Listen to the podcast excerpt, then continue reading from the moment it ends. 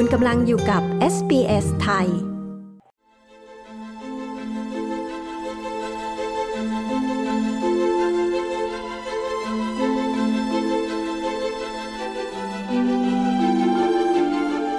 ช่วงพูดคุยกับ SBS ไทยวันนี้นะคะ แพทย์หญิงศิราพรทาเกิดแพทย์คนไทยในนครเมลเบิร์น จะมาอธิบายถึงภาวะลองโควิด หรืออาการหลงเหลือหลังติดเชื้อโควิด -19 แล้ว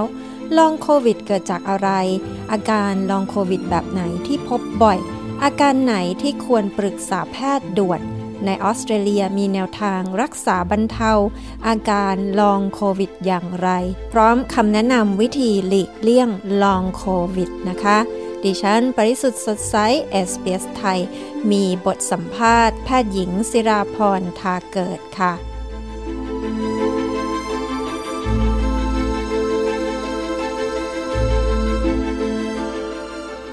สวัสดีค่ะ คุณหมอ สวัสดีค่ะ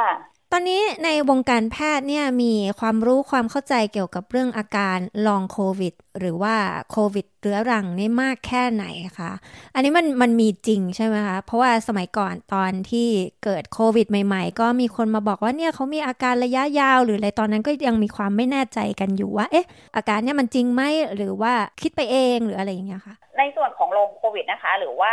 เรียกว่า post covid syndrome เนี่ยนะคะณปัจจุบันนะคะก็ยังเป็นโรคอุบัติใหม่อยู่ที่ยังไม่ได้มีความรู้อะไรมากมายนะคะ เนื่องจากว่าโควิดเนี่ยอยู่กับเรามาประมาณเกือบ 3 ปีแล้วนะคะ เพราะฉะนั้นเนี่ยข้อมูลต่างๆเนี่ยก็ยัง based on ข้อมูลในช่วงประมาณ 3 ปีที่ผ่านมาเท่านั้นเองนะคะ แต่ว่าถามว่ามีจริงไหมมีจริงเกิดขึ้นจากอะไรยังไม่ทราบแน่นอน แต่คิดว่าอยู่ที่ว่าไอตัวไวรัสโควิดเนี่ยเขาสามารถส่งผลกระทบได้กับหลายระบบในร่างกายเรานะคะ ไม่เฉพาะระบบทางเดินหายใจเท่านั้นค่ะ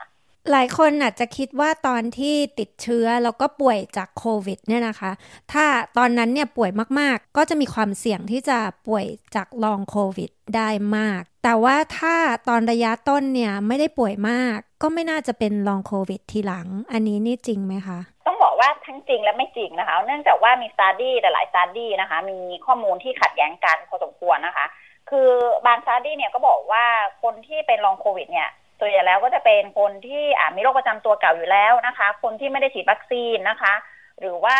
คนที่มีอาการร้ายแรงในช่วงที่เป็นโควิดใหม่ๆ แต่ว่าในบาง study นะคะ ก็เริ่มมีข้อมูลเพิ่มขึ้นมาว่า ไม่ได้เกี่ยวว่าตอนที่เป็นโควิดเนี่ยเป็นเยอะแค่ไหนนะคะ ไม่ได้เกี่ยวว่ามีโรคประจำตัวยังไงนะคะ ไม่ได้เกี่ยวว่าเป็นคนอายุน้อยอายุมากนะคะ คือณปัจจุบันก็ยังไม่สามารถบอกได้นะคะ ว่าจริงหรือเปล่า แต่ว่าถ้าดูในแง่ของการสตาร์ดี้แล้วเนี่ยข้อมูลส่วนใหญ่ก็ยังจะบอกอยู่นะคะ ว่าถ้าเราป่วยเยอะๆเนี่ยตอนเป็นโควิดเนี่ยก็มีโอกาสเป็นลองโควิดมากขึ้น แต่อย่างที่หมอบอกหมอเห็นคนไข้ที่ไม่ได้เป็นเยอะนะคะ แล้วก็มีอาการข้างเคียงเนี่ยหลังจากที่เริ่มหายจากโควิดแล้วเนี่ยเราก็เป็นลักษณะอาการที่มีระยะเวลาที่นานมากขึ้นนะคะ ก็เยอะเหมือนกันค่ะ อาการลองโควิดเนี่ยนะคะ ต้องมีอาการนี้นานแค่ไหนถึงจะถือว่าเป็นลองโควิดคะแล้วอาการที่ส่วนใหญ่จะพบเนี่ยจะมีอะไรบ้างคะลองโควิดนะคะ ก็คือเรามีอาการเนี่ยตั้งแต่ตอนแรกที่เริ่มมีอาการหรือว่าเริ่มตรวจว่าติดเชื้อโควิดเนี่ยหลังจากนั้นเนี่ยนะคะนับมาประมาณ 12 อาทิตย์นะคะ หรือว่า 3 เดือนนะคะ อันนี้เขาสามารถเรียกว่าเป็นลองโควิด คนไข้ส่วนใหญ่นะคะ ที่ติดโควิดเนี่ยส่วนใหญ่เลยเนี่ย อาการจะค่อยๆ หายไปภายในประมาณ 2-3 อาทิตย์ หลัง 2-3 อาทิตย์เนี่ยคนส่วนใหญ่จะรู้สึกเหมือนกลับมาปกตินะคะ แต่ว่าจะมีคนไข้กลุ่มหนึ่งซึ่งเปอร์เซ็นต์เนี่ยก็แตกต่างกันแต่ละ study นะคะ แต่ประมาณ 10-35%ของคนไข้ที่ติดโควิดเนี่ยสามารถมีอาการยาวขึ้นนะคะ เกิน 12 อาทิตย์ได้นะคะ ก็จะเป็นกลุ่มที่เราเรียกว่าลองโควิดนะคะ อาการที่เห็นได้ชัดแล้วก็บ่อยสุดเลยนะคะ อย่างที่ทุกคนคุยกันก็คือมีอาการเหนื่อยนะคะ เหนื่อยมากเหนื่อยมันก็แบบว่าทำอะไรได้แบบครึ่งวันแล้วก็เหนื่อยแล้วอะไรอย่างเงี้ยนะคะอันนี้คืออาการที่หมอเห็นได้เยอะๆเลยนะคะ บางคนก็อาจจะมีอาการไอไอเล็กๆน้อยๆไอบ้างเป็นระยะเวลายาวนะคะ เกิน3เดือน หรือว่าอาจจะมีลักษณะเหมือนว่ามีเสมหะติดคอตลอดเวลานะคะคนไข้บางกลุ่มนะคะ จะมีอาการเหมือนกับว่าหายใจไม่เต็มปอดนะคะ หายใจไม่ทั่วท้องนะคะ รู้สึกว่า เหมือนกับว่าหายใจถี่ๆอะไรเงี้ยเหมือนกับเราหายใจแล้วลมไม่เข้าเต็มปอดนะคะ บางคนก็อาจจะมีอาการเหมือนกับปวดเมื่อยเนื้อตัวอยู่นะคะ บางคนอาจจะมีการเจ็บหน้าอกเล็กๆน้อยๆนะ แบบว่านาวันเดนเป็นระยะเวลาเกิน3เดือนนะคะ บางคนอาจจะยังมีอาการอาปวดหัวอยู่บ้างนะคะ บางคนเนี่ยอาการที่ไม่รับรู้สเมลนะก็คือกลิ่นหรือว่ารสเนี่ยหายไปนะคะ ก็ยังอาจจะยังมีอาการอยู่ แล้วบางคนเนี่ยที่เห็นได้ชัดเลยนะก็คือหลาย ๆ คนเนี่ยอาจจะมีอาการลักษณะเหมือนกับว่าเหมือนมีอาการซึมเศร้านะคะ มีอาการวิตกกังวลอะไรเงี้ยซึ่งหมอคิดว่ามันอาจจะเป็นผลต่อเนื่องนะ จากการที่เรามีอาการทางกายนะคะ ยาวเกินสามเดือน มันก็ส่งผลกระทบถึงจิตใจได้ด้วยเหมือนกันค่ะ อาการของลองโควิดที่มันร้ายแรงหรือว่านำไปสู่โรคที่มันร้ายแรงเนี่ย อันนี้มันมีไหมคะมีค่ะอาการของล องโควิดนะที่ร้ายแรง ซึ่งถ้ากลุ่มนี้ถ้าเรามีอาการนะเราต้องไปพบแพทย์ทันทีนะคะ คนที่มีอาการเจ็บอกรุนแรงนะคะ เหมือนกับหายใจไม่ออกนะคะ รู้สึกว่ามันแน่น ๆ ในอกมากๆอะไรเงี้ยนะคะ ควรที่จะไปปรึกษาแพทย์ทันทีนะคะ ถ้าเกิดว่าเรามีอาการเหมือนกับว่าทุกอย่างดีขึ้นละแต่อยู่ๆก็มีไข้ขึ้นมานะคะ เป็นลักษณะ new onset ของฟีเวอร์นะก็คือมีลักษณะการไข้ใหม่ขึ้นมานะคะ ซึ่งไม่เกี่ยวกับโควิด ในช่วงสองสาเดือนที่ผ่านมา กลุ่มนี้ควรจะไปตรวจเพิ่มนะคะ อาจจะเป็นอย่างอื่นก็ได้หรืออาจจะเป็นลองโควิดก็ได้นะคะ หรือว่าถ้าเกิดว่าเรามีอาการเหมือนกับว่าความจำเสื่อมนะคะ หรือว่ามีอาการเหมือนกับว่ามึนงงนะมีลักษณะบุคลิกภาพที่แตกต่างจากคนเก่าที่เราเคยเป็นอะไรเงี้ยนะหรือว่ามีลักษณะเดินลำบากนะคะ ถ้ามีอาการเหมือนกับว่าอ่อนแรงแขนขานะคะ ถ้าเกิดว่ามีอาการเหล่านี้นะคะ ควรที่จะเข้าไปรับการตรวจเพิ่มทันทีค่ะ จากที่เคยได้อ่านในหนังสือพิมพ์ หรือว่าตามสื่อเนี่ยนะคะ ที่บางคนมาบอกว่ามีอาการลองโควิดมากขณะที่เพลียแล้วก็เหนื่อย หัวตื้อคิดอะไรไม่ออก คิดอะไรซับซ้อนไม่ได้จากแต่ก่อนที่เคยทำได้เนี่ย อาการเหล่านี้เนี่ยเกิดขึ้นได้จริงใช่ไหมคะ แล้วมันมันเป็นเพราะอะไรอะคะ อาการที่คุณนกพูดมานะคะ ก็คือเป็นกลุ่มที่เราจะเรียกกันง่ายๆว่า brain fog นะเหมือนกับว่าคิดคิดไปแล้วมันตื้อค่ะ มันเหมือนกับว่าความคิดมันหยุดชะงัก ไม่สามารถคิดต่อได้นะคะ อาการเหล่านี้นะคะ สามารถเกิดขึ้นได้นะคะ แล้วก็อย่างที่หมอพูดตอนแรกการที่เห็นได้บ่อยเลยก็คือฟาทีกเหนื่อยมากเหนื่อยแบบเหนื่อยแบบเพลียมากๆจริง ๆนะคะ เกิดขึ้นได้จริง ๆนะคะ อย่างที่หมอพูดในตอนแรก ๆ เลยก็คือ วิด ตัวเจ้าโควิดไวรัสเนี่ยเขาสามารถส่งผลนะกระทบได้กับร่างกายเราเนี่ยหลายระบบนะคะ ในตอนแรกๆเนี่ยทุกคนจะคิดว่าเขาเป็นโรคทางระบบทางเดินหายใจเท่านั้นนะคะ แต่ว่าในตอนหลังเนี่ยเราได้เห็นเลยว่าคนที่ติดโควิดนะคะ สามารถมีอาการเนี่ยได้หลายระบบเหมือนกัน เราไม่รู้จริงว่าเพราะอะไรนะคะ แต่หมอคิดว่าณวันนี้นะที่เราเห็นเนี่ยก็คือ เนื่องจากว่าเขาสามารถส่งผลได้หลายระบบนะคะ อาการทางสมองที่เราเกิดขึ้นเนี่ยก็คือการที่โควิดไวรัสเนี่ยเขาไป ส่งผลกระทบต่อในระบบประสาทแล้วก็ทางสมอง ซึ่งสามารถเกิดขึ้นได้จริงๆนะคะแล้วก็เห็นได้ อาจจะไม่เยอะมากเท่ากับอาการเหนื่อยเพลียนะในส่วนของเบรนฟองนะคะ แต่ว่าหมอเห็นคนไข้หลายคนนะที่เขายังมีอาการเหล่านี้อยู่จนถึงทุกวันนี้ค่ะ ทีนี้มาถึงอาการของลองโควิด ที่คนไข้มักจะมาปรึกษาคุณหมอบ่อยๆ เนี่ยนะคะเขาส่วนใหญ่เขาจะมีอาการอะไรกันนะคะ อมมอนมากเลยนะคะ ก็คือการเหนื่อยเพลียนะคะ เหนื่อยเพลียมากนะคะ บางคนนะเป็นคนหนุ่มสาวเท่านั้นเองนะเขาเคยบอกบอกว่าเนี่ยแต่ก่อนเคยอยู่ได้ถึงเที่ยงคืนตีหนึ่งนะคะ ทุกวันนี้ประมาณหนึ่งทุ่มนะคะ ก็เหนื่อยมากแล้วต้องนอนนะคะ อันนี้คือแบบเป็นอาการที่คอมมอนมากที่เห็นได้เยอะเลยนะคะอาการที่พบได้บ่อยอีกอาการหนึ่งก็คืออาการไอนะคะ และหลายคนก็ยังมีอาการไอยาวอยู่นะคะ หรือว่าอาจยังมีอาการรู้สึกว่า หายใจแล้วยังเหนื่อยอยู่อะไรเงี้ยนะคะ รู้สึกว่าหายใจไม่ทั่วท้องอันนี้เป็นอาการที่หมอพบได้บ่อยมากนะคะ กลุ่มที่เราคุยกันในหัวข้อที่แล้วนะ ก็คือในส่วนของมีอาการเบรนฟอกเนี่ยเห็นได้จริงนะคะ หมอเห็นคนไข้ที่เขามีอาการเหมือนกับว่าสมองไม่แล่นเหมือนแต่ก่อน ถ้าพูดเป็นภาษาไทยคือสมองมันไม่แล่นเหมือนก่อนมันคิดอะไรเยอะๆแล้วมันก็รู้สึกมึนๆไปเองอะไรเงี้ยคิดต่อไม่ได้นะคะ อันนี้หมอเห็นนะ แต่ไม่คอมมอนไม่เยอะเท่ากับกลุ่มอาการที่มีอาการเพลียหรือเหนื่อยมากนะคะ อีกอาการหนึ่งที่หมอเห็นนะคะ ก็คือเป็นลักษณะเหมือนกับรู้สึกว่ามีอะไรมาวิ่งวิ่งตามตามผิวหนังเรา อันเนี้ยคือไม่บ่อยนะ แต่ว่าเห็นได้นะคะ หรือว่าเขาอาจจะเรียกว่าเป็นลักษณะพินแซนนิโดนะรู้สึกเหมือนมันมีเหมือนอะไรวิ่งวิ่งวิ่งนะคะตามผิวหนังตามแขนตามขาอะไรเงี้ยนะอันนี้คือเป็นอาการที่ไม่เห็นได้บ่อย แต่ว่าหมอเห็นคนไข้ ซึ่งอายุไม่เยอะเลยนะเขาก็รีพอร์ตให้หมอฟังค่ะ หรือว่าบางคนก็อาจจะมีอาการปวดหัวอยู่นะคะ หลังจากที่เขาติดโควิดในระยะยาวแล้วค่ะ SBS ไทยทางโทรศัพท์มือถือ ออนไลน์ และทางวิทยุ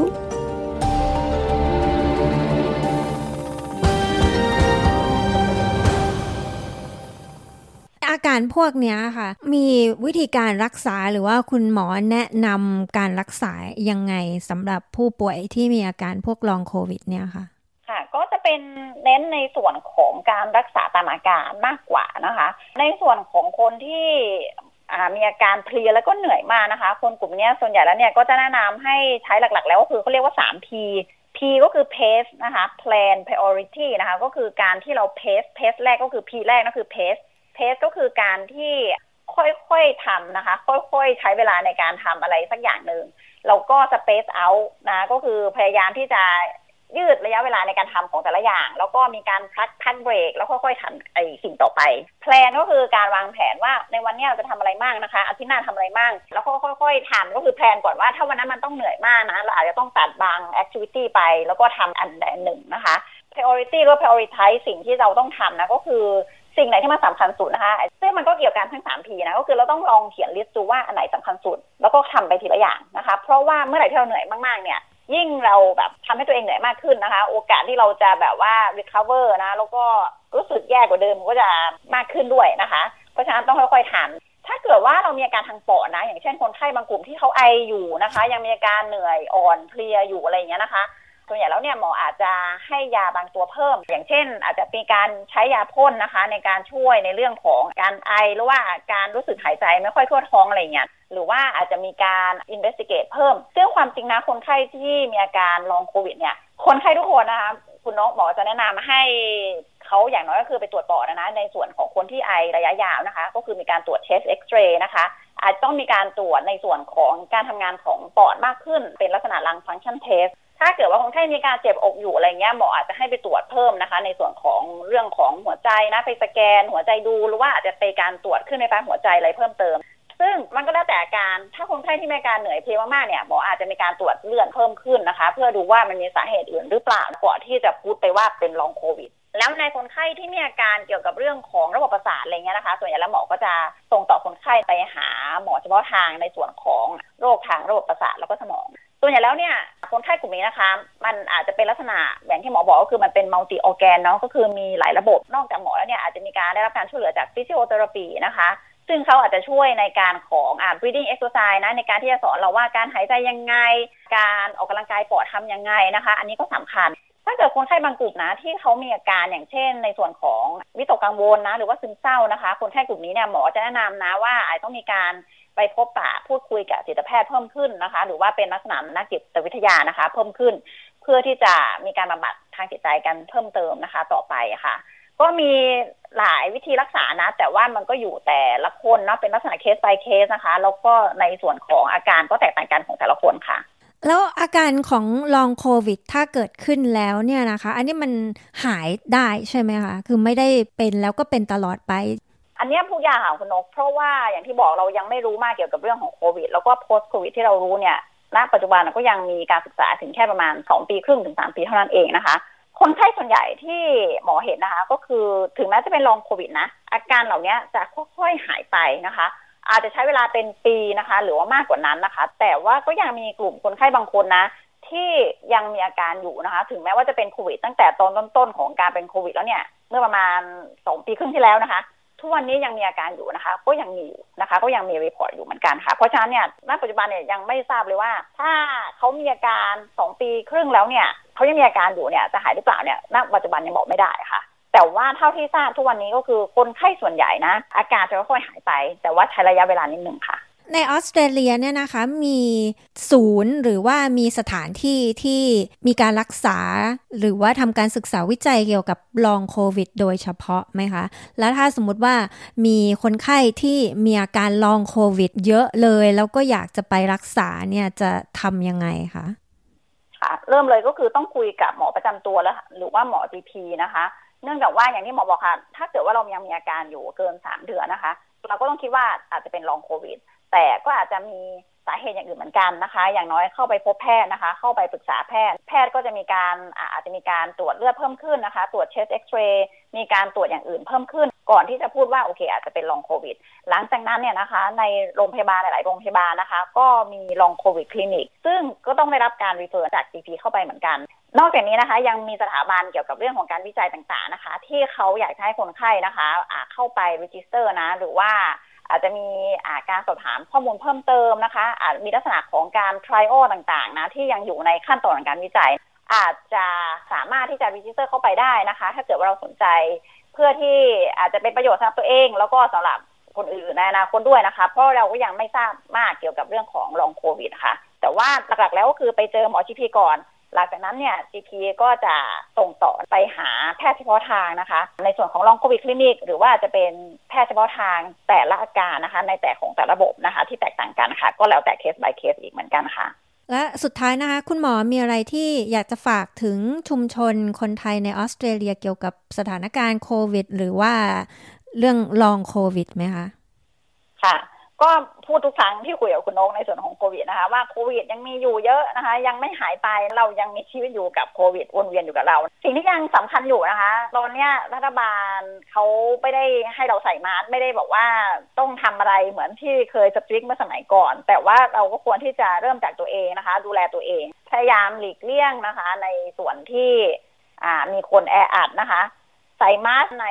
ที่ที่เราควรจะใส่นะ โดยเฉพาะอย่างเช่นในอาคารอะไรเงี้ยนะคะ ในสถานที่ที่มีคนเยอะอะไรเงี้ยที่ไม่สามารถที่จะ social distancing ได้นะคะ พยายามอยู่ห่างกันนะ อย่าสัมผัสใกล้กันจนเกินไปนะแล้วก็ล้างมือบ่อยๆนะคะ อันนี้ยังสำคัญอยู่ฉีดวัคซีนนะคะ ถ้าเกิดว่าคุณถึงเวลาฉีดวัคซีนนะคะ มีสิทธิ์ในการฉีดวัคซีนนะคะ ไปฉีดวัคซีนซะ แต่ก่อนเนี่ยตอนที่เราฉีดวัคซีนคุณนกเราจะได้ไหมหลายๆคนชอบบอกว่าอุ้ยเหมือนมีอาการเหมือนเน็บชา เหมือนปวดหัวเหนื่อยเพลียๆหลังจากฉีดโควิด เคยได้ยินใช่ไหมฉีดวัคซีนโควิด คือผลข้างเคียงที่สามารถเกิดขึ้นได้จากการฉีดวัคซีนโควิดนะคะ เป็นแค่การส่วนน้อยนะ คือจาก study ที่เราเห็นเนี่ย เราสามารถบอกได้เลยว่า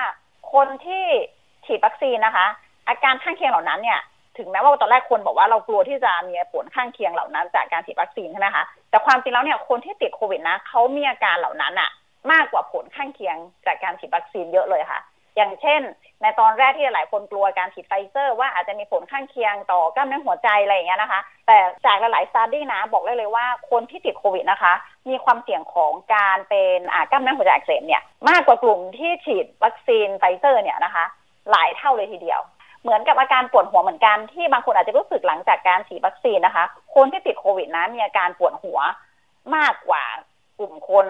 ที่มีอาการข้างเคียงจากการฉีดวัคซีนโควิด ก็คือเราเห็นเลยว่าไวรัสเนี่ยเขาสามารถส่งผลนะจากการติดเชื้อนะ มากกว่าการฉีดวัคซีนเยอะเลยค่ะ เพราะฉะนั้นเนี่ยหมอยังรณรงค์อยู่นะ ให้ไปฉีดวัคซีนกัน ถ้าเราได้โอกาสได้ฉีดเข็มสามเข็มสี่นะคะ ให้รีบไปฉีดกันนะคะ ถ้าคุณมีอาการนะคะ ไม่ว่าจะเป็นอาการไข้หวัดไอเจ็บคอยังไงก็ตามนะคะ หมอแนะนำว่า